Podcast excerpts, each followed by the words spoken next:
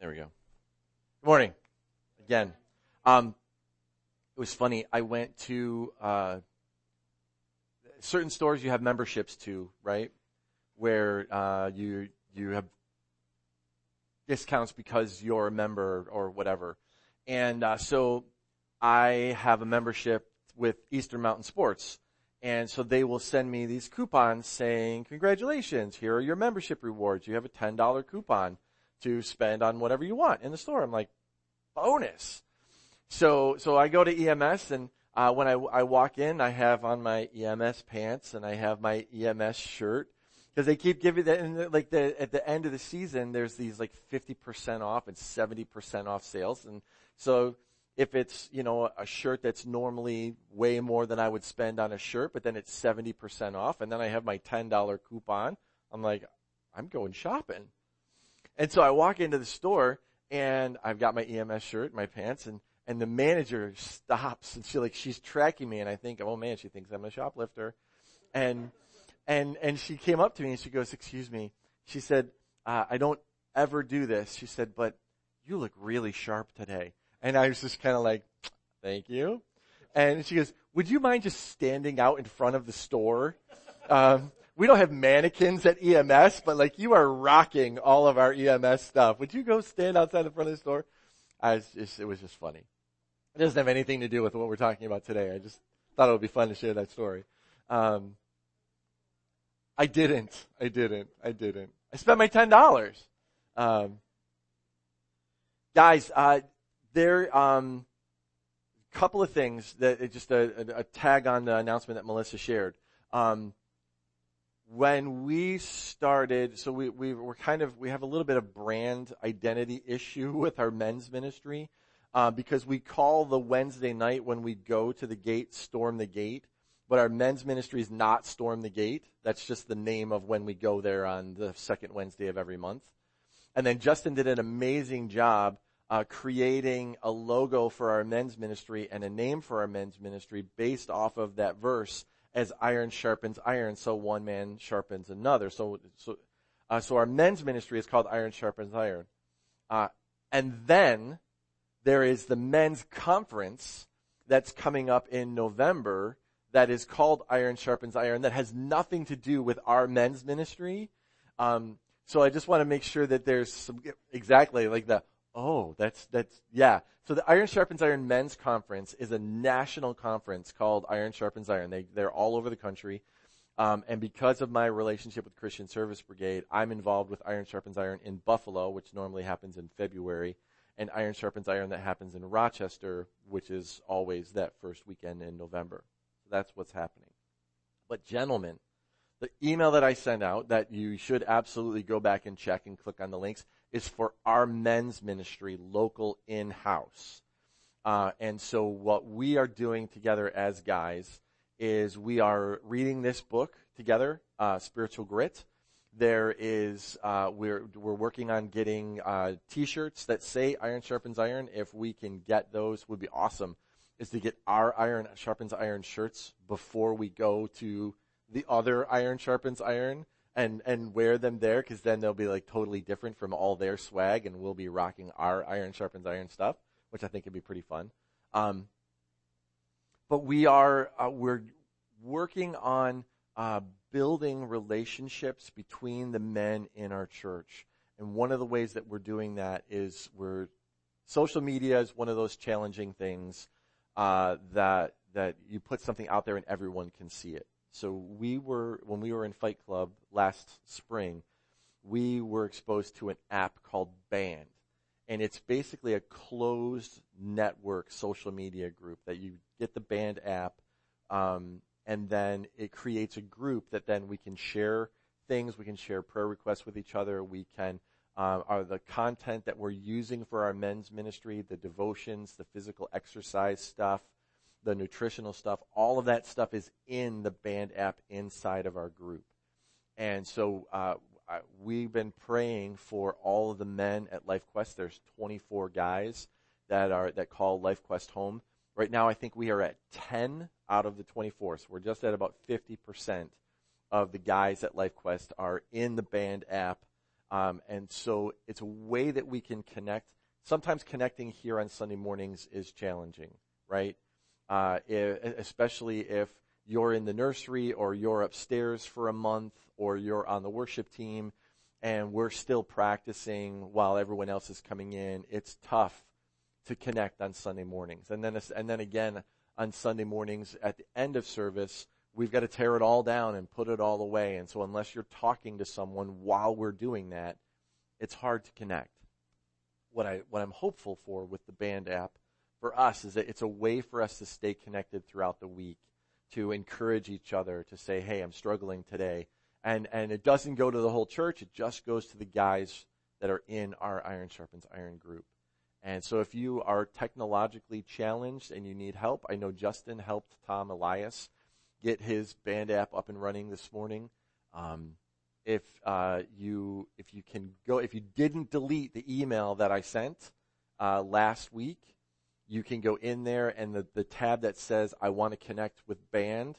When you click on that, that will take you to our group. It's a closed group, so no one else can join it unless we send an invitation.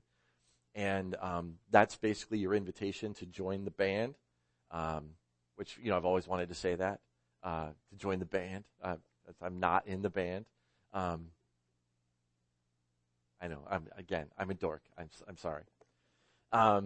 Yeah. So guys, we would love for you to to jump in and join us, whether or not you're able to come on Wednesday nights or not. We want to connect all the guys at LifeQuest, and so I'm excited about the ten of you, um, nine of you, uh, in addition to me, that are that have jumped in and have been posting uh, things out of your devotions. You've been um, throwing things out there to encourage other guys. Um, thank you for doing that, and I'm excited to see where God leads us as as as men at LifeQuest. Um, one thing we missed last weekend because Miss Jennifer was in sunny Jamaica. It was her birthday last weekend, and so we want to wish you a very very happy birthday, and you're welcome. Did you have a wonderful time? Good. Pictures looked amazing. I get it. I get it. I get it. Let's pray. Heavenly Father, we are so grateful for your presence. We're thank you for your, we're thankful for your Holy Spirit.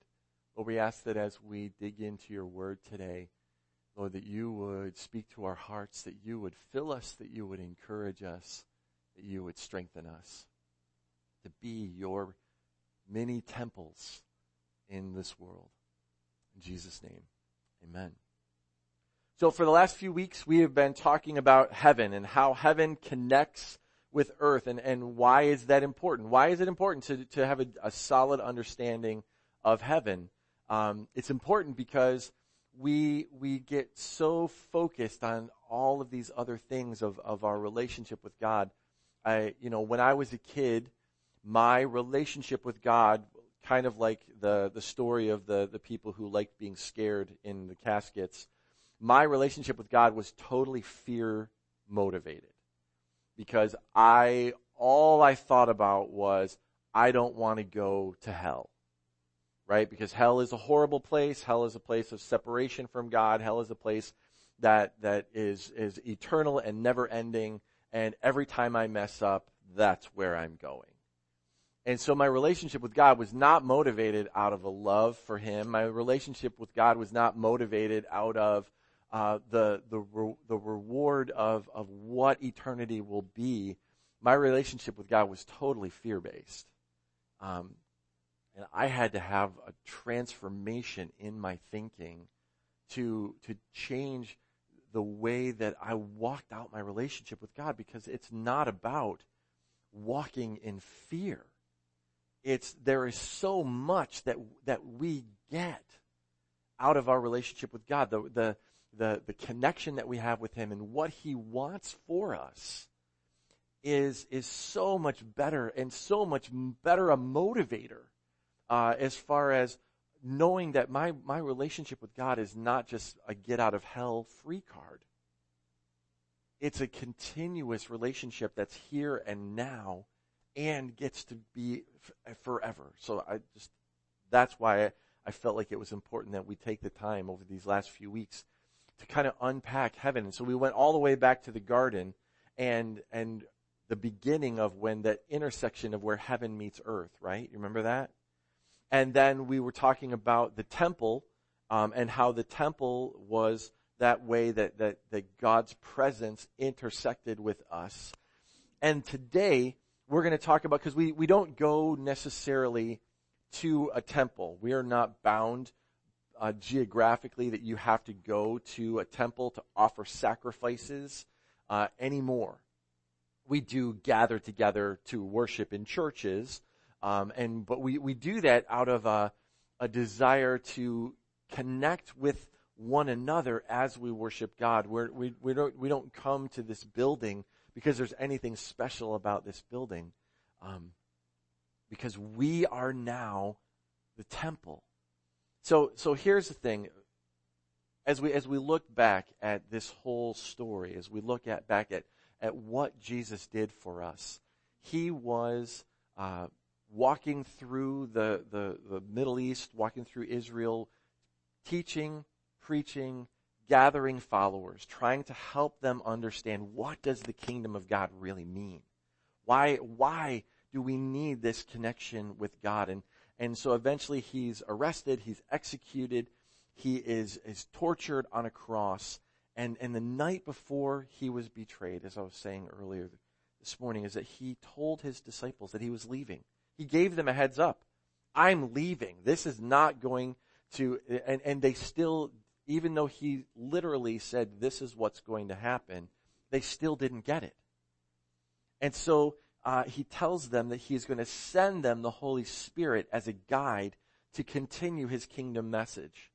And after his resurrection, he takes the disciples and he, he breathes on them in the Gospel of John and says to them, receive the Holy Spirit. And so they were there and, and, um, he says, what did he tell them to do? And as he's getting ready to leave, what was his instructions? To wait, right? To, that, that I'm going to send the Holy Spirit and, and the Holy Spirit is going to be, uh, the presence of God that's going to be with you and, and he's going to empower you to be my disciples, to be my witnesses. Um, he says that in the, in the beginning of, of Acts, uh, Acts chapter 1. And then the Holy Spirit comes to his followers and they were all together, uh, uh, about 120 of them, and they were worshiping and praying. And what did they hear? What did they hear? Wind. Not just wind, not just, you know, a, a gentle breeze. They hear this rushing, mighty, like gale force wind. Um, and, and it was the sound of, of a violent wind. And, and then what happened? What happened? Tongues of fire, right? As they're praying, as they're in the upper room, it's like all of their hairspray caught on fire, um, but their hair isn't being burned. Hmm. Have we seen anything like this previously? Where there's fire, but nothing's being consumed or burned up? Where have we seen that before? The burning bush. Yeah, absolutely. Um, let, us read it. Acts chapter 2, uh, verses 1 through 4.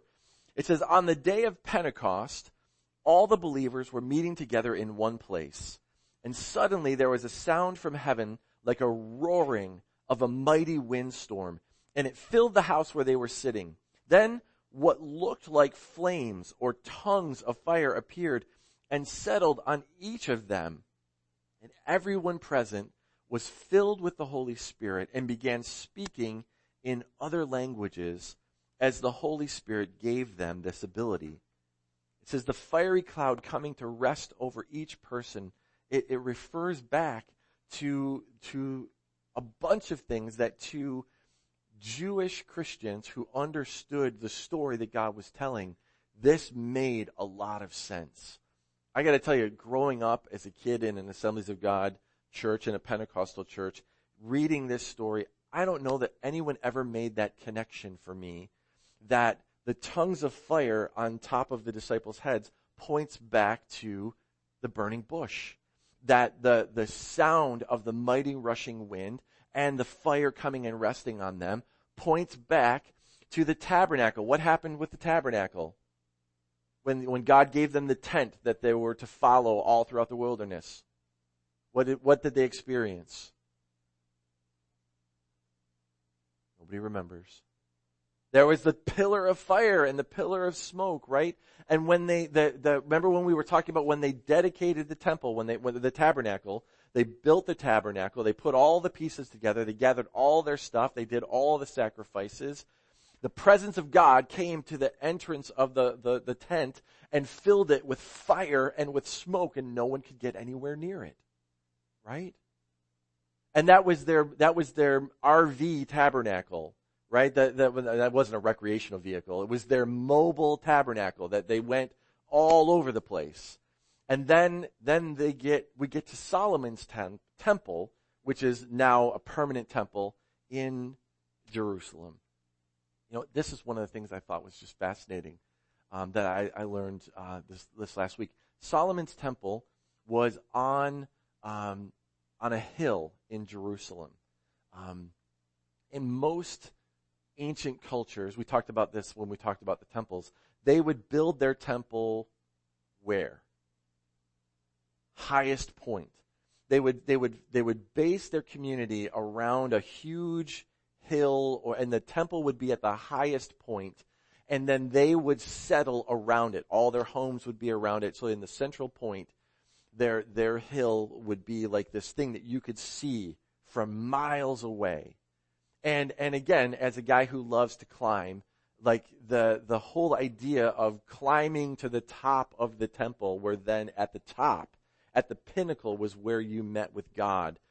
It was a workout, right? It was difficult. Um, some ancient cultures, like the Greeks, they, they literally had a Mount Olympus where it was so hard to get to. It was, it was an actual mountain that is insanely difficult to climb. And on the top of it was where they believed their gods lived, right? Zeus and Apollo and all of those guys. Um, but no one went up there to meet with them. It was an impossible thing. It was they are that so much far removed from us. Here's the thing that's so beautiful about Solomon's temple. The hill in Jerusalem is not a tremendously high hill. It was accessible. It was so, it was, it was so that, that, that it was, it, and, and, and the, you hear verses, uh, that David writes in the Psalms that who will ascend to the hill of our Lord? Who will ascend to his holy presence? It was not this intense climbing Mount Everest experience to get there. There was work. It was a hill, right? We're not going to say that it's not a hill. Um, but it wasn't this, they're so far beyond us that you can't have access to him. And so Solomon's temple is built and it's amazing, right? It's one of the wonders of the, of the, of the, of human civilization. People come from all over the world to see it. What happens when they offer all the sacrifices and they do all the things to prepare the temple? What happens the day of the opening ceremony? Fire right? The, the, the presence of God comes and fills the temple with fire and smoke and they can't even go inside. And so now Jesus is telling his disciples, listen, I'm getting ready to go. I'm telling you the temple is going to be destroyed and they they don't know what that means. They have no idea. And, and we talked about uh, last week that, that when he died, when he said it is finished, the veil, the curtain that separated the, us from the Holy of Holies gets ripped in half from top to bottom so that we now have access to God. And we don't have to, we don't have to climb Everest to do it, and we don't have to offer all of these sacrifices to do it. And Jesus says, I am going to send the Holy Spirit now, and, and you don't have to, to do anything to earn it or deserve it. He didn't say go do all of these mighty acts. Don't go do these things. He just said, go and wait. And I'm going to send you the Holy Spirit. So for them, when the wind shows up and the fire shows up, they're like, oh man, like this, this is, this is the new thing. And so it says, when Luke says the tongues of fire descended onto the followers, he couldn't be more clear. God's presence was arriving and settling into a new temple. And it wasn't a tent, and it wasn't a building, it was us. It was, it was the first, it was the 120 disciples. And so when we think about that, when we think about you and I, when we invite Christ into our lives, when we ask Him to forgive our sins and say, Jesus, we, I want a relationship with you. At that moment, when we have, when we repent of our sins and we accept Him as our personal Lord and Savior, the Holy Spirit then resides in us. And we are many temples of the Lord's presence in the world. Well, that's got some implications for us. And, and so let's take a look at what that means. So Paul warns the followers of Jesus in Corinth to not let their pride divide them. Why? He did it because he considered it a corruption of God's new temple. He says this, he says, don't you know that you are all God's temple and that God's Spirit dwells in your midst? Now what's interesting, 1 Corinthians, this is 1 Corinthians chapter 3 verses 16 and 17. And what we don't get in English, because in the Greek, uh, we, we, because we're not Greek scholars and we don't speak Greek unless you're Tom Elias, uh, and who, who speaks Greek. The word you in this passage is a plural you. It means all of you in Corinth, every single one of you that is a follower of Christ, don't you all of you realize that all of you together are the temple of God and the Spirit of God lives in or among you. The verse 17 is one of those serious implication verses. Like sometimes we think that, that God only speaks harshly in the Old Testament and in the New Testament he's all about love and, and grace and mercy. Paul says this, don't you realize that all of you together are the temple of God and that the Spirit of God lives in you? Verse 17. God will destroy anyone who destroys this temple. For God's temple is holy, and you are that temple. There's serious implications when we speak negatively, when we think that we are better than another part of God's temple. That we are, that, that we, that when, when we are, when we attack, when we divide, when, when we gossip, God looks at that as a very, very strong, strong thing. Look at what he says to the Ephesians in Ephesians chapter 2, verses 19 through 22. It says, So now you Gentiles are no longer strangers and foreigners. You are citizens along with all of God's holy people you are members of God's family, and together we are his house, built on the foundations of the apostles and the prophets, and the cornerstone is Christ Jesus himself. We are carefully joined together in him, becoming a holy temple for the Lord. And through him, you Gentiles are also being made a part of this dwelling where God's Spirit lives. We are the temple. And so we can't be looking at other people that are also followers of Christ and tearing them down.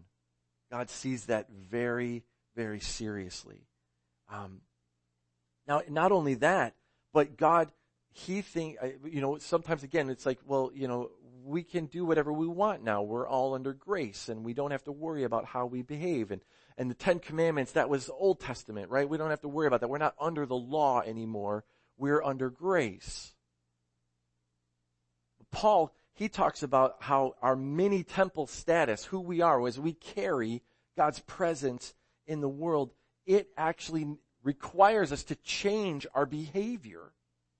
Here's what he says to a group of people. There were some men in the, in the church in Corinth that after they came to Christ continued to behave the way they had done before they were followers of Jesus. And how did they do that? Well, um, they would, uh, they had a habit of going out to eat together, um, but they didn't go to Duff's to eat wings with the guys from, from church like we're going to do. Uh, the Saturday after Iron Sharpens Iron, we're going to go out to eat afterwards.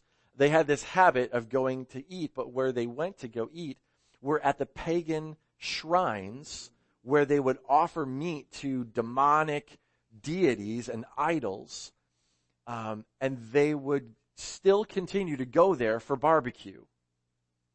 Now, in addition to that, well, that's not that big of a deal, right? But they're just going out to eat, right? It's no big deal. They're just going out for barbecue. Yes, it's barbecue that's been offered to gods of human sacrifice and, and all kinds of horrible things, but you know, meat is meat. It's okay. Also in these shrines, in these places of demonic worship, were professional prostitutes. That, that when you, uh, when you went to worship these, these demonic uh, deities, uh, part of the way that you worship them was that you had sex with prostitutes in the temple. And so these guys who were claiming to be followers of Christ were still going out for barbecue, and then after barbecue, a little more something, something. And didn't see anything wrong with that. And so Paul has to remind them, he calls them out, he says, do you not know that your bodies are the temple of the Holy Spirit who is in you, whom you have received from God? You are not your own. You were bought at a price. Therefore, honor God with your bodies. Right? That's not an Old Testament verse. That's a New Testament verse. New Testament instruction. That's now for us.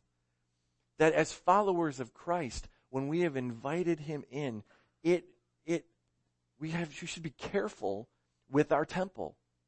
Careful with what we say about other temples and careful what we do with our temple because we are carrying the presence of the Holy Spirit in us. The Holy Spirit purifies us. Um, when we think about what fire does, what do we use fire for? Cooking, right? Can we go to the new McDonald's, as beautiful as it is, and eat raw hamburger? No. No, we need to use flame. Well, it's not Burger King, so it's, uh, Burger King uses flame, but we use flame to heat the grill to then cook the meat, right? Because it purifies. It cooks out all the junk, all the bacteria, all the things that if you eat them, if you were to eat a raw patty, uh, from Alex's store, you would get very sick, right? Um, the Holy Spirit, that, that representation of, of the flame of fire coming and resting on each one of them was, was a, an image of purity that God, that God is calling us into as His representatives on earth. And so if we are God's new temple, here's a question. Do we have to follow the same purity laws from the Old Testament? It's a great question. And the question, the answer is yes and no. Um, so here's the thing: because we we don't have a temple that we, but because we don't offer continual sacrifices anymore, we don't have to offer animals to have our sins covered because Jesus paid the price once and for all for all of those animal sacrifices. That his blood covers all of our sin, all of our sins past, all of our sins present, all of our sins future. Our responsibility is to walk in an attitude of repentance and, and, and to ask, Lord, please forgive me. Um, so no, we don't have to follow the, the, the purity and the sacrificial rituals and the, the holiness rites to the Israelite culture. But let me ask a question. Uh, do we have a serious responsibility to ma- maintain purity as the temple of the Holy Spirit in our bodies, in the things that we say. We have a responsibility to do that? Yeah. We are responsible for the words that come out of our mouth. Do we have a responsibility to keep the temple of the Holy Spirit pure in the things that we look at? Yeah, absolutely we do. To, to guard what we're looking at and to guard what we're allowing into our spirits and into our hearts? Do we have a responsibility to, to be careful what we're putting into our bodies physically? Yeah, absolutely. Um, that, that we have to be careful that, that what we put into this body uh, does not bring damage to the temple of the Holy Spirit.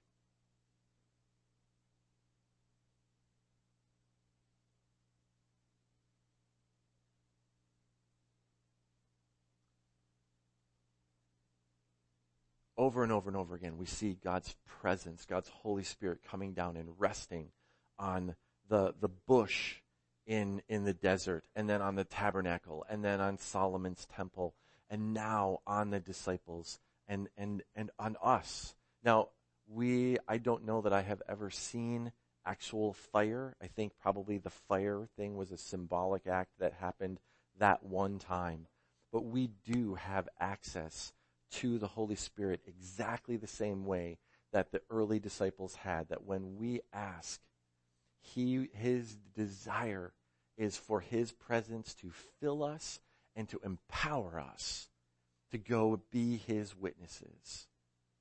And I believe that the, the what they experienced as they were filled with the Holy Spirit and they received uh, the, a, a language that they could speak that they had no idea what that was, that still happens today.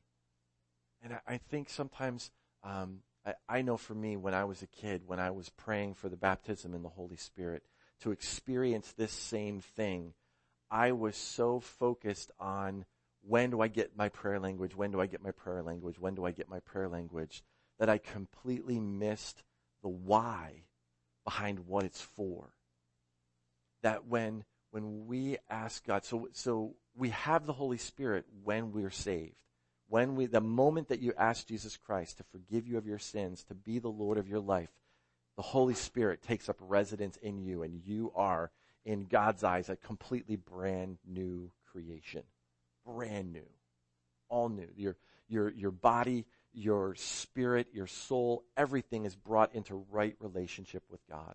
And you can't do anything to earn it or to deserve it right? Like Stacy was talking about this morning, the lie that the enemy feeds us is that once we've put our trust in Christ, that now it's our job to make ourselves right with God. Is that what Jesus teaches his disciples? That we have to make ourselves right with God? No. It's a once and for all. Now, can we choose to walk away from that? There are some churches that teach that you can't that once you're saved, you're always saved, and that there isn't anything that you can do to lose your salvation. And in some regards, that's right, but in some regards, I don't believe it's the whole story because I believe that we can, we can choose to walk away from the Lord.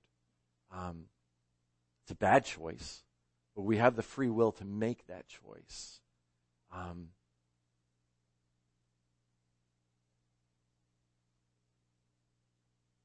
what I lost, what I didn't get and, and, and until later in my life is that I don't ask the Lord for the baptism of the Holy Spirit so that I can have a prayer language. The baptism of the Holy Spirit, this encounter where, where I am filled with His Holy Spirit to overflowing, has nothing to do with me. It's not about some ooey gooey warm feeling that I get to feel. It's so that as his temple, everywhere that I go, I bring his presence with me. So as I'm filled with the Holy Spirit and he is empowering me, I can be a witness at school or I can be a witness at work or I can be a witness in my neighborhood or, or wherever he takes me I, we're back to the tabernacle moving around and God's presence intersecting in people's lives. But now the tabernacle is me and it's you. That's why we ask God for the empowerment from the Holy Spirit. That's why we ask God for the baptism of the Holy Spirit to fill us with His power so that we can bring His presence into the darkness. Amen? Look at what Ezekiel says. Now, now again, back into Israel's story. Jerusalem's temple has been destroyed and, and God's Spirit is playing this key role in the future hope of the prophets and, and Ezekiel gets this vision of a new temple, a new place where God's presence is going to be, a new uh, obedient Israel, and he knew that it would have to be the work of God's Spirit. And so in Ezekiel chapter 36, we find this promise that God is going to bring his creative presence again to live inside of us, just like it was in the temple, just like it was in the tabernacle. He says this Ezekiel chapter 36 verses 26 through 28. He says, I will give you a new heart and put a new spirit in you. I will remove from you your heart of stone and give you a heart of flesh. And I will put my spirit inside you and move you to follow my decrees and be careful to keep my laws. And you will be my people and I will be your God. This morning, we are his temple. Don't let the enemy blind you to that fact, to that truth, right? We get so stuck in our situations. We get so stuck in the things that we struggle with.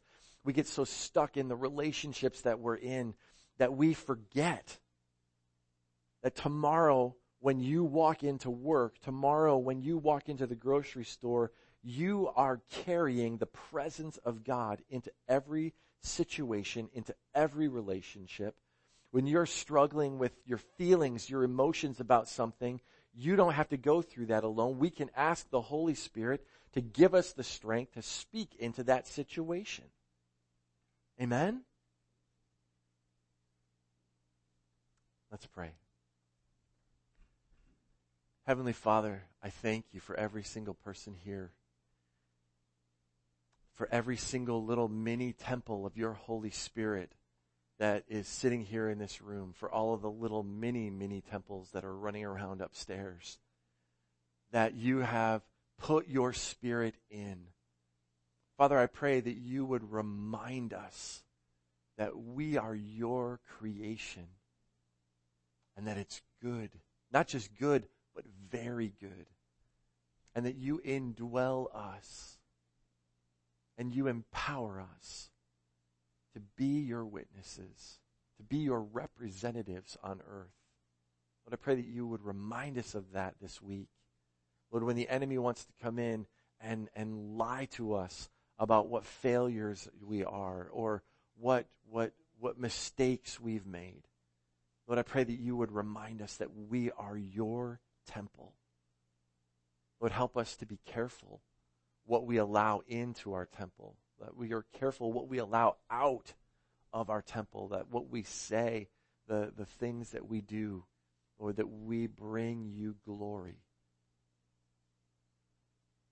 In Jesus' name, amen. Amen.